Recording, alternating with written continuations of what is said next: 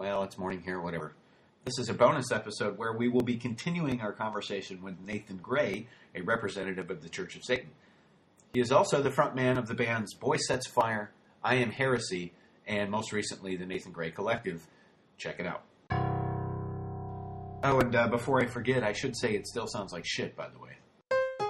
So, given that you're a Satanist, how's that become incorporated into music? Oh, it's, it's changed in, uh, in, in my music, at least. I try to steer away from being too, quote unquote, goofy Satan. You know, uh, you have too many bands out there that just use the, the, the philosophy and the, I guess, they use the aesthetics of it Right. without This giving a nod to the philosophy. It's great drama. It's great theater. yeah, But I don't fault anybody for doing what they do because that's them.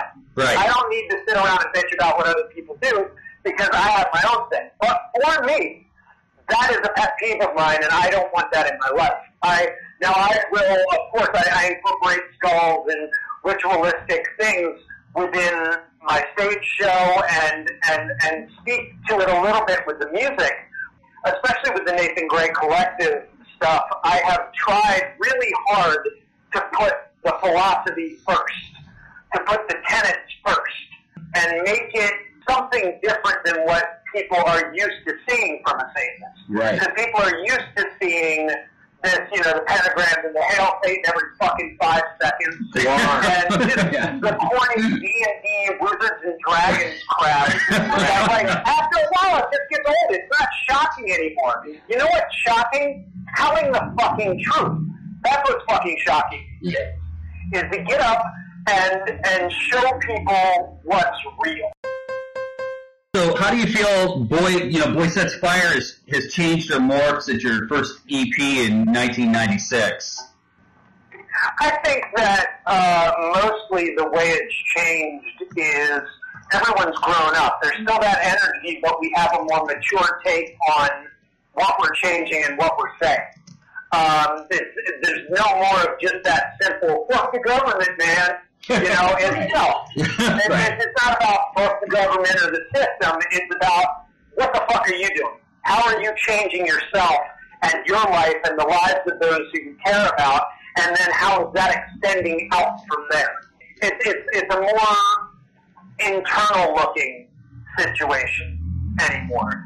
Now, uh, you know, Boy Sets Fire, most recently, we're, we're finishing up these shows coming up and this tour coming up, and after that, we're going to take a, a break for probably a pretty good amount of time while we're doing other things in our lives and I'm pursuing the solo stuff Awesome. more. I think that's part of it, though, is part of that growing up and part of that deciding to follow what I want to do is for us as friends to say, hey, let's be great friends. Because, I mean, we live almost right next door to each other. Me, Josh, and Chad literally live next door to each other. It's like a little commune around here. So, as friends, that's never going to change, but I think that, you know, I need a platform to speak on things that maybe they're not comfortable with. You know, uh, I don't think that, you know, they would be super comfortable with me turning Boy Sets Fire into a mouthpiece for Satanism.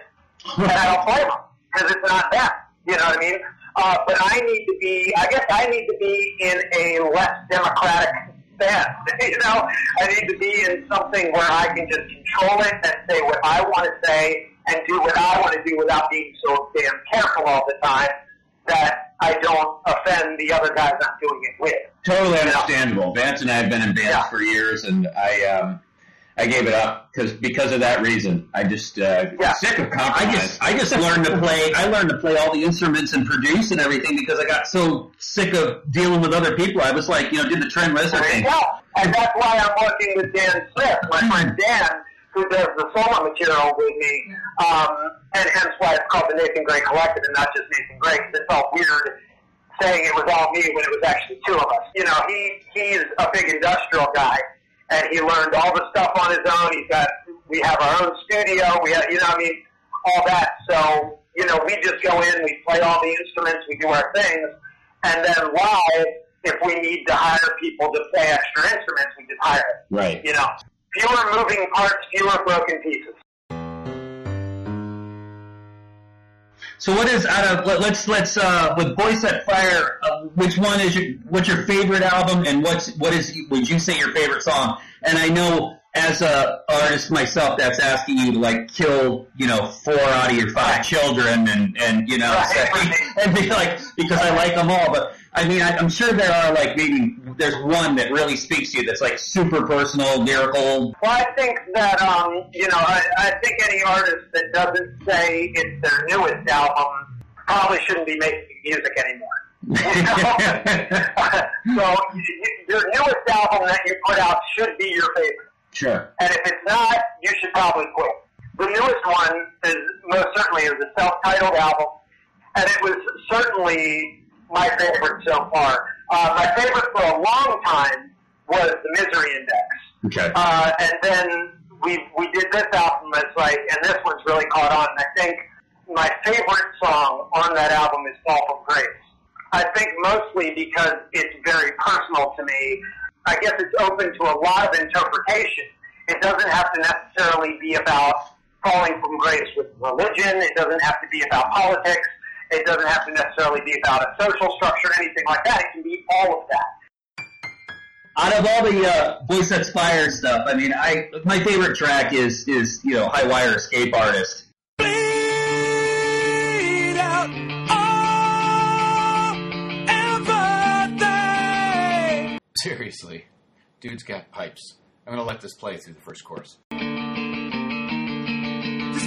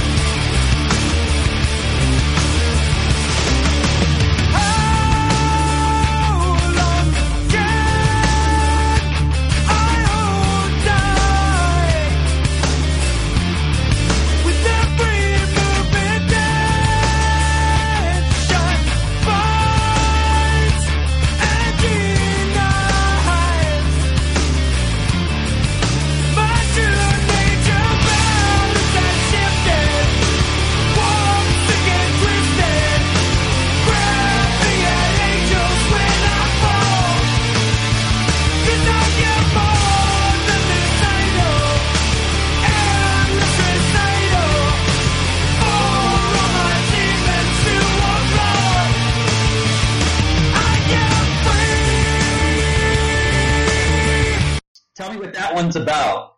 We've played that live maybe once or twice, like a long time ago, when that album came out. Funny enough, um, that album is probably, I think, due to the re- the recording process of it, probably one of my least favorite albums that we've done.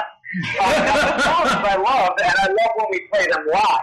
But uh, because of the fact that we went through a lot of hell and sort of fell into this douchey, like going out to LA to record thing, it, it just has a bad taste in my mouth. But High Wire Escape Artist dealt with a very personal issue of my own struggle with panic attacks and anxiety disorder uh, and things like that. And it was sort of a ritual of getting that out, you know, which is what most music is. It's you take things that you hate, love, lust after, fear, and it's it's like your own psychologist, uh, psychiatrist couch. Although I like to not, I like to leave it a little open because I feel like what is music if other people can't connect to it? I Am Heresy came out right as I was sort of figuring out that I was a Satanist, you know?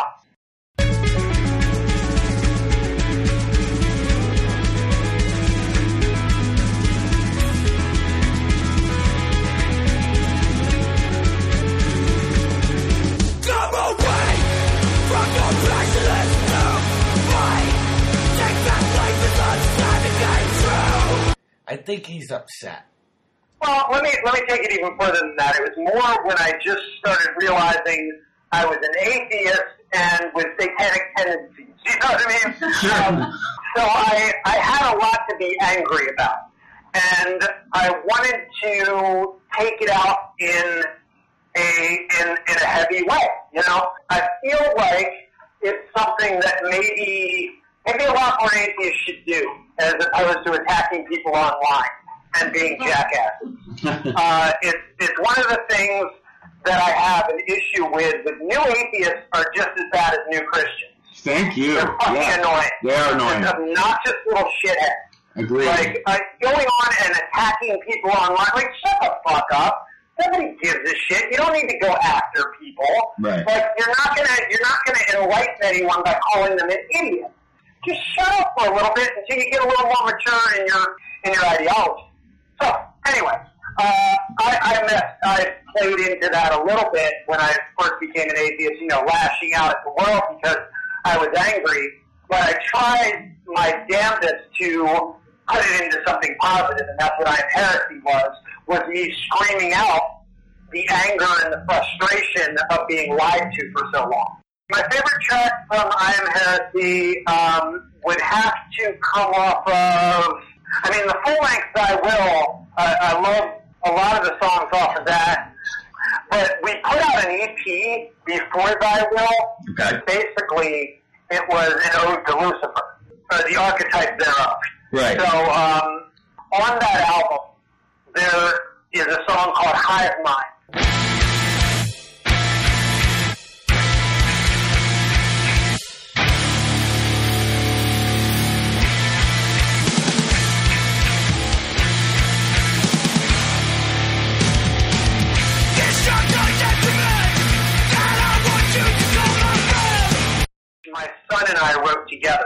Son Simon, who's 22 now, was actually in that band with me. That's awesome. Uh, he played guitar. He's doing very well now, but he went through a time period where he had a really bad problem with heroin. He helped write this song with me, Hive Mind lyrics and everything. And what it dealt with was his time going through rehab and his time going through the the insanity of being linked to a drug and then all of a sudden being linked to something that's telling him in order to get away from that drug, you need another drug, and that's called Jesus.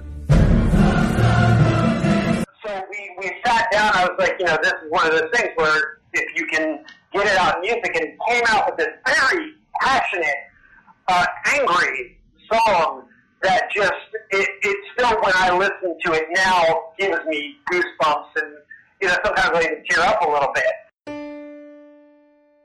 How do you delegate your time with, you know, so many different projects? It's called Controlled Chaos. Okay. um, it's, it's, it's how I live my life. It's how I've always lived my life, so it works well. So I find that when I get a quiet moment to myself, I can only stand it for about an hour. You know, and it's a good little recharge, but I can't stand it longer than that. I'll fucking freak out if I have to sit there and be still, because all that does is makes me sit there and go, I'm going to die soon. and that, I know that's relative. I'm 43. It's not going to happen soon, soon. But in the whole hmm. grand scheme of things, it's fucking soon. And and that's been such a driving force for me, and something that brings a lot of people fear, but brings me joy.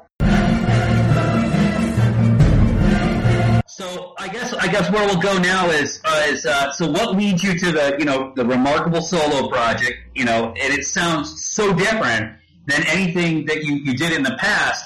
I mean, is this is this something where you know you sit down and you say you know I want to do something completely different, or was this like completely organic to the point where these songs just kind of happened and took on a life of their own, or how did how did the solo project come about?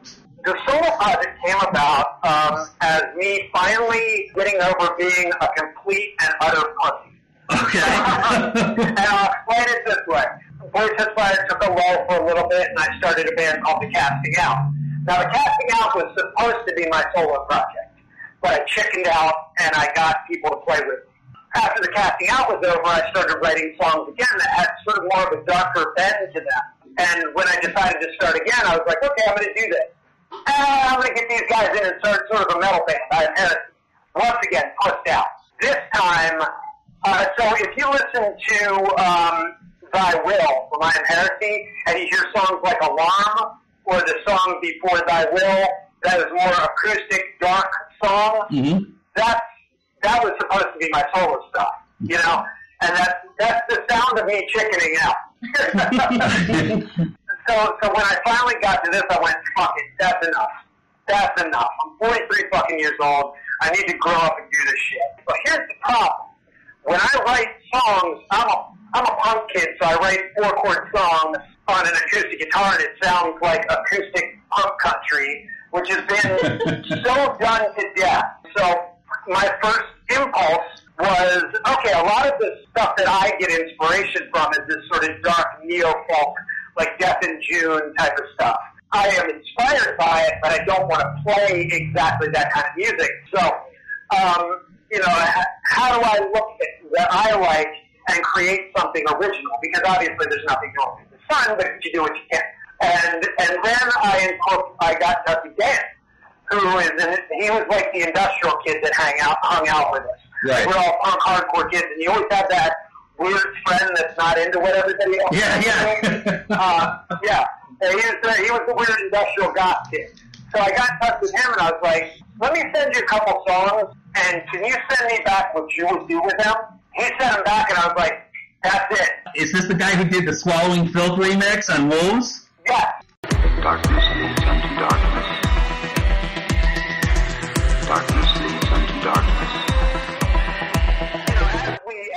play through this um, Nathan Gray collective thing, it basically is Dan and I. Am the obvious figurehead of the situation, but he's the producer and engineer of the whole thing. I wanted to ask you about the video, so it's kind of a two-shot question. So, uh, go. You know, can you explain that? Uh, what Wolves is to you? Within Satanism, you have uh, the four crown princes of hell, which are, of course, archetypes: Satan, Leviathan, Mhm. Lucifer, and Belial. Now, these are all to symbolize human nature. And and I was thinking, and, and and you'll see it on my Facebook page. I I play around with the idea of Goat uh, Goat Tuesday, Wolf Wednesday, uh, Serpent Sunday, and uh, Owl Friday. Yeah, I saw that. That's awesome. But uh, you know, yeah, yeah, yeah. So it's, it's just a fun thing to do on Facebook, but it has a deeper meaning, and I, I will be bringing that forth a lot more in this music.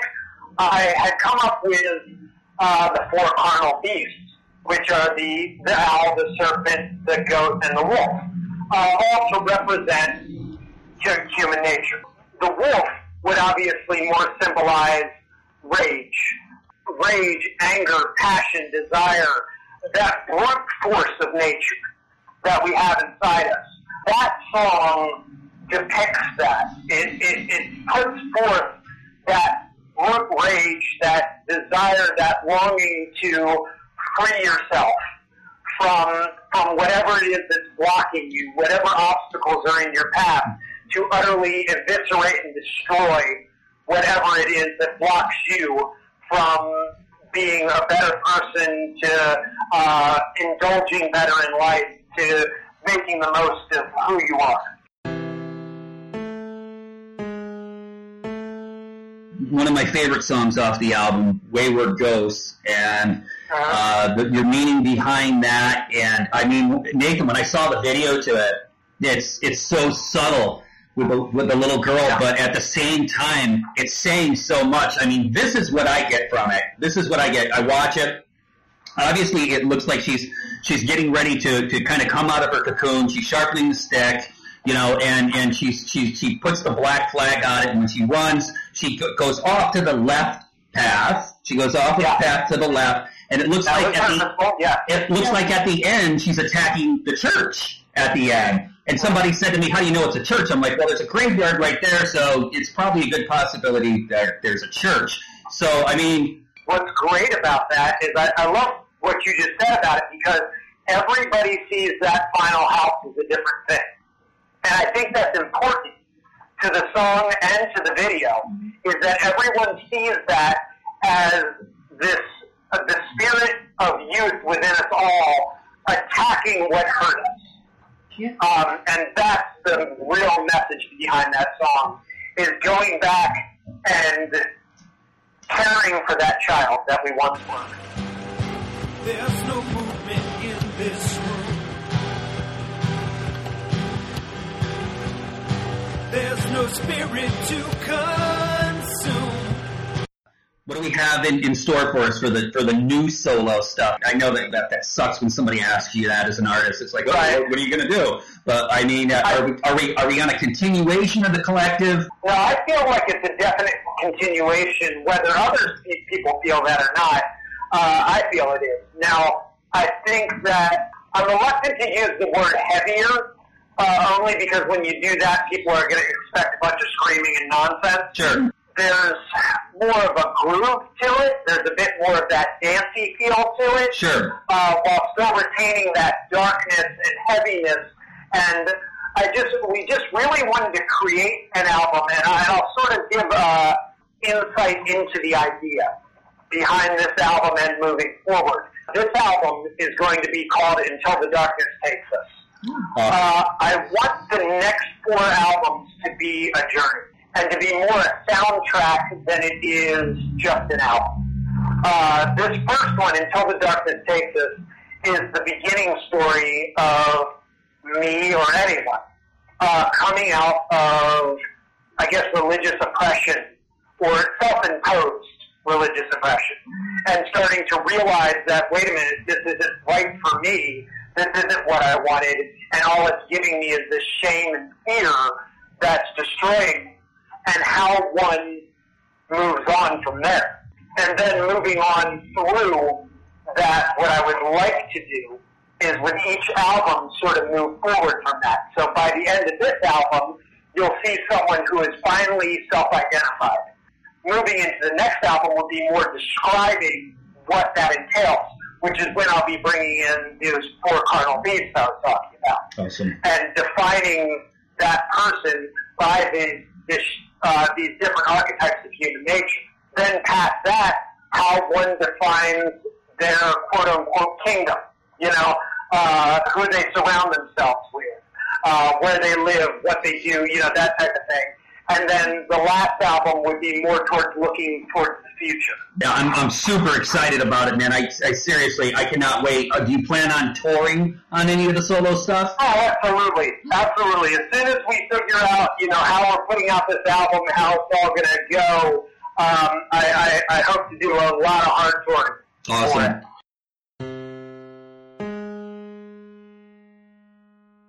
So, uh, favorite movies? You strike me as like a fever pitch kind of guy, like like a guy that'd be really into Drew Barrymore.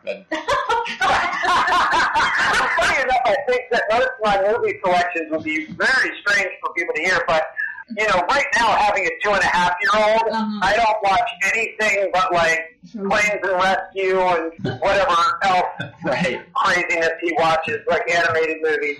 Recently, we put in a DVD, and I started watching this really funny animated film uh, for my son, and went, "That is probably one of the more satanic movies I've ever seen." That's awesome. It's called Big Hero Six. Hero. And uh, it was funny. I was talking to a couple of people about it. and They're like, "Shut the fuck up! That's a kids movie. What are you talking about?" I was like, "No, no. Watch the movie again. The the self empowerment involved, the usage of um, robots. You know, what I mean, that was a big thing for Anton LaVey um, Yeah. Coming into an age where you know." Things like sex robots, and obviously the cartoon was not about sex robots but you know, you know, having you know a companion, uh, robot, robotic companion, and not only that, but it is the only movie I have ever seen, I think, where the rich businessman wasn't the fucking bit villain. Labyrinth is a huge one. Love it. Yeah. Love that fucking movie. Yeah, man. Uh, can't get enough of it. Can watch it three million times. You remind me it's a babe. Babe with the power. Power of voodoo. You do. what? Remind me of the babe. I saw my baby. Favorite books, Nathan? some of my favorite books are ones that now are coming back to us. Fahrenheit 451 by Ray Bradbury. That book in general, uh, the idea of firefighters burning books Yeah. and and burning books to keep people happy. If this offends this person, burn it. If this offends this person, burn it. You burn it so no one has to be offended. The beauty of that now you know, in how uh, the the the culture of offense that we live in right Oh, now, disgusting. and how important it is for people to not be offended anymore, is so important. And to look back and see that he wrote about this so fucking long ago. Christopher Hitchens made a huge impact on me. Uh, one of the best books I think that Christopher Hitchens ever wrote was Mortality. It was about him dying. He was dying of cancer, and he was writing a book as an atheist, documenting what was happening to him. And it was, it's a hard read. Yeah. Like you read it and you feel what he's going through. And, and, and the strength that that man had going through what he did is, it's brilliant. It's absolutely brilliant. And then when you get to the end of the book and you realize that that book ends unfinished. Uh, any chance on you doing a heaven and hell tour with Stryper?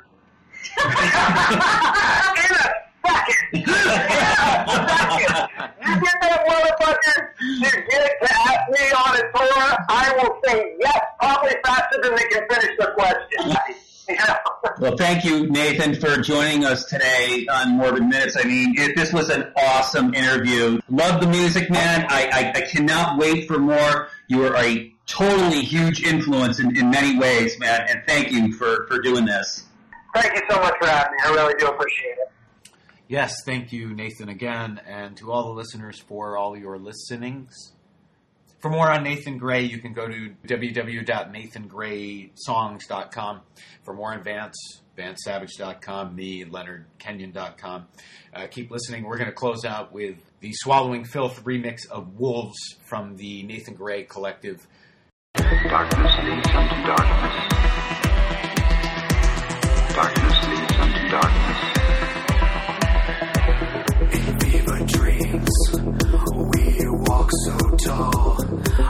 Conjuring wrath to end it all. The ground swells with blood and soil from the lamb